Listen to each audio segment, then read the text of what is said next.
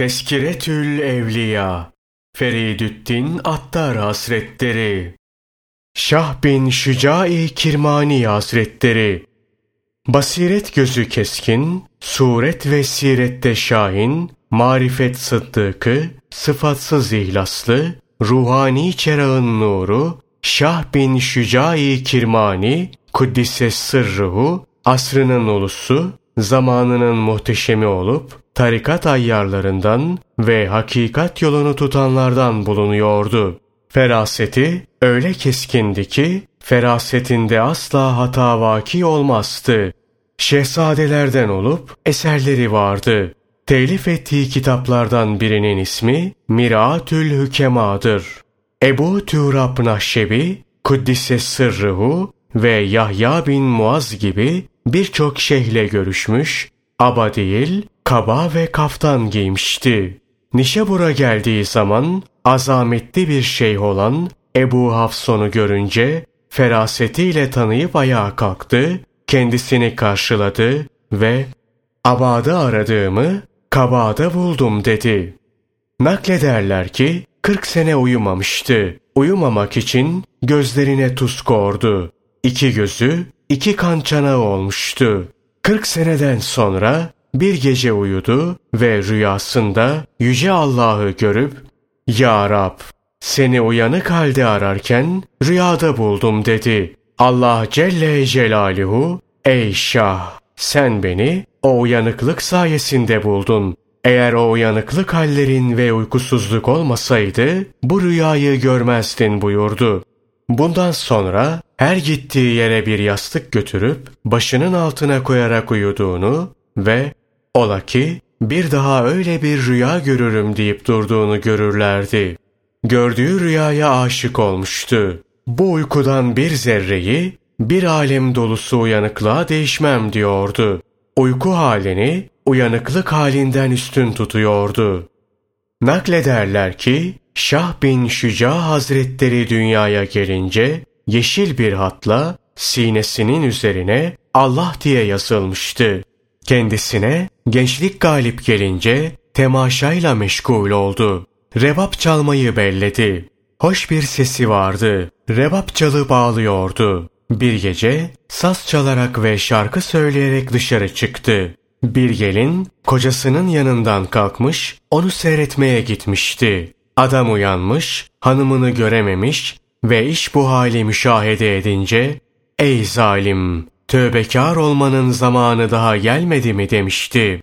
Bu sözün tesirinde kalan Şah bin Şüca Hazretleri geldi, geldi demiş, elbisesini yırtmış, sazını kırmış, gusül yapmış, dönüp evine gelmiş ve oturmuştu.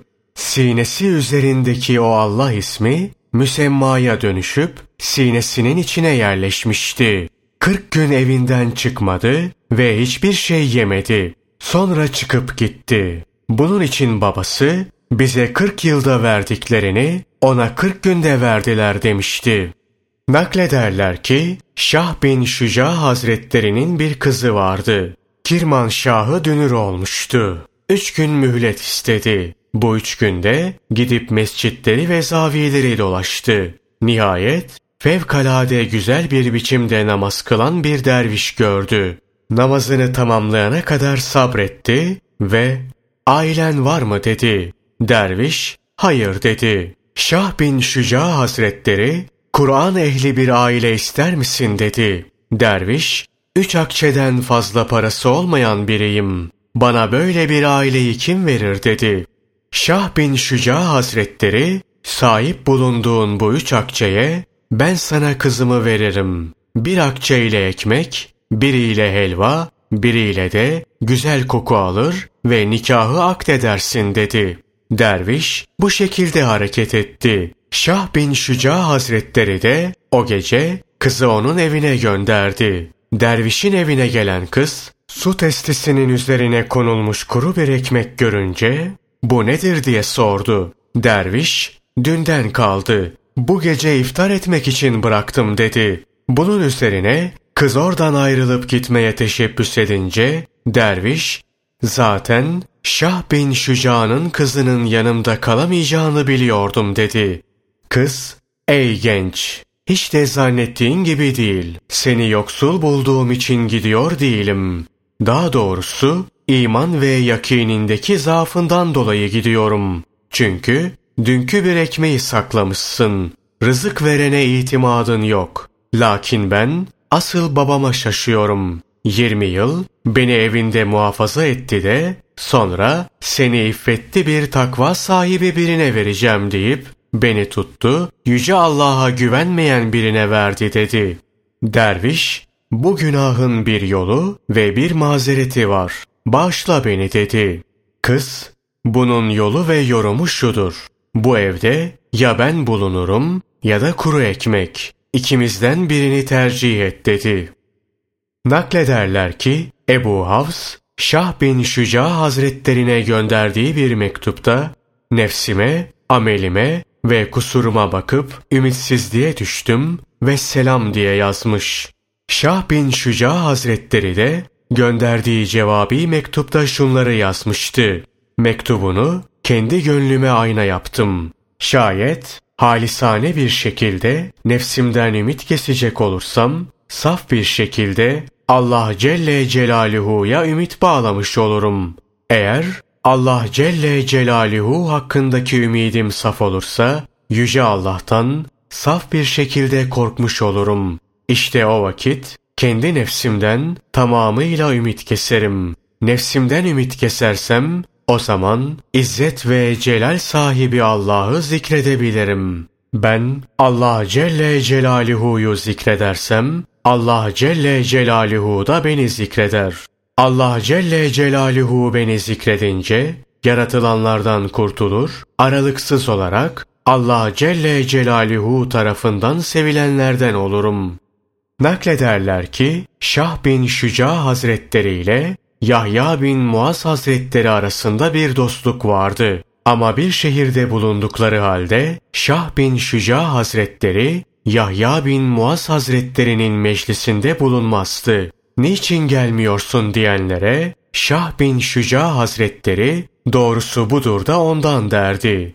Israr edilince meclise gelip Yahya bin Muaz Hazretlerinin farkına varamayacağı bir şekilde bir köşeye çekilip oturdu. Yahya bin Muaz Hazretleri konuşmaya başlayınca dili tutuldu ve burada vaaz etmeye benden daha layık biri var dedi. O vakit Yahya bin Muaz Hazretleri cemaate dönüp meclise gelmem doğru olmaz demedim mi dedi. Faziletlerini görmedikleri sürece fazilet sahipleri herkesten üstündür. Faziletlerini görünce artık başkalarından üstün olmazlar. Velayet sahipleri veliliği görmedikleri müddetçe velidirler. Veliliği görünce artık veli değillerdir. Fakr, kulun neslindeki hakkın sırrıdır. Kul, fakrı gizli tutarsa emin olur. Açıklarsa fakr ismi ondan kalkıp gider. Fakrın alameti üçtür. İlki şu, nazarında dünyanın hiçbir değeri bulunmamalı. Öyle ki önündeki altın ve gümüşle toprağı bir görmelisin. Eline geçen altın ve toprağı eline bulaşan toprağı silkeler gibi silkelemelisin. İkincisi şu, gönlünde halkı görme arzusu zail olmalı. Öyle ki onların övmesiyle yermesi nezdinde bir olmalı.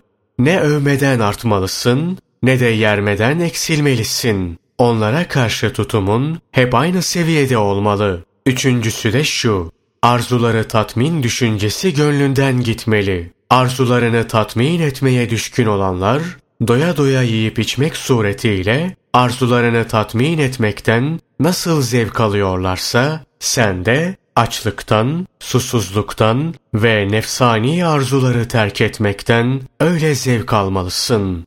Şimdi böyle olduğun vakit müritlerin yoluna dört elle sarılmış olursun. Şayet böyle değilsen bu yolda işin ne? Korku daimi hüzündür. Haifin alameti daimi haftır. Vacip olan hav Allah Teala'nın hukukuna riayette kusurluyum diye bilmendir. Güzel huylu olmanın alameti insanlara eziyet etmemek, onlardan gelen eziyetlere katlanmaktır. Takvanın alameti vera, verağın alameti helalliği şüpheli olan şeylerden geri durmaktır. Aşıklar aşkla idam edilmişlerdir. Zira vuslata erdiklerini hayal ettiklerinde hüdalık davasında bulunmuşlardır. Recanın alameti zahirin ve taatin güzel olmasıdır. Sabrın alameti üçtür. Şikayeti terk, samimi bir rıza, kaderin tecellisini gönül hoşluğuyla kabullenme.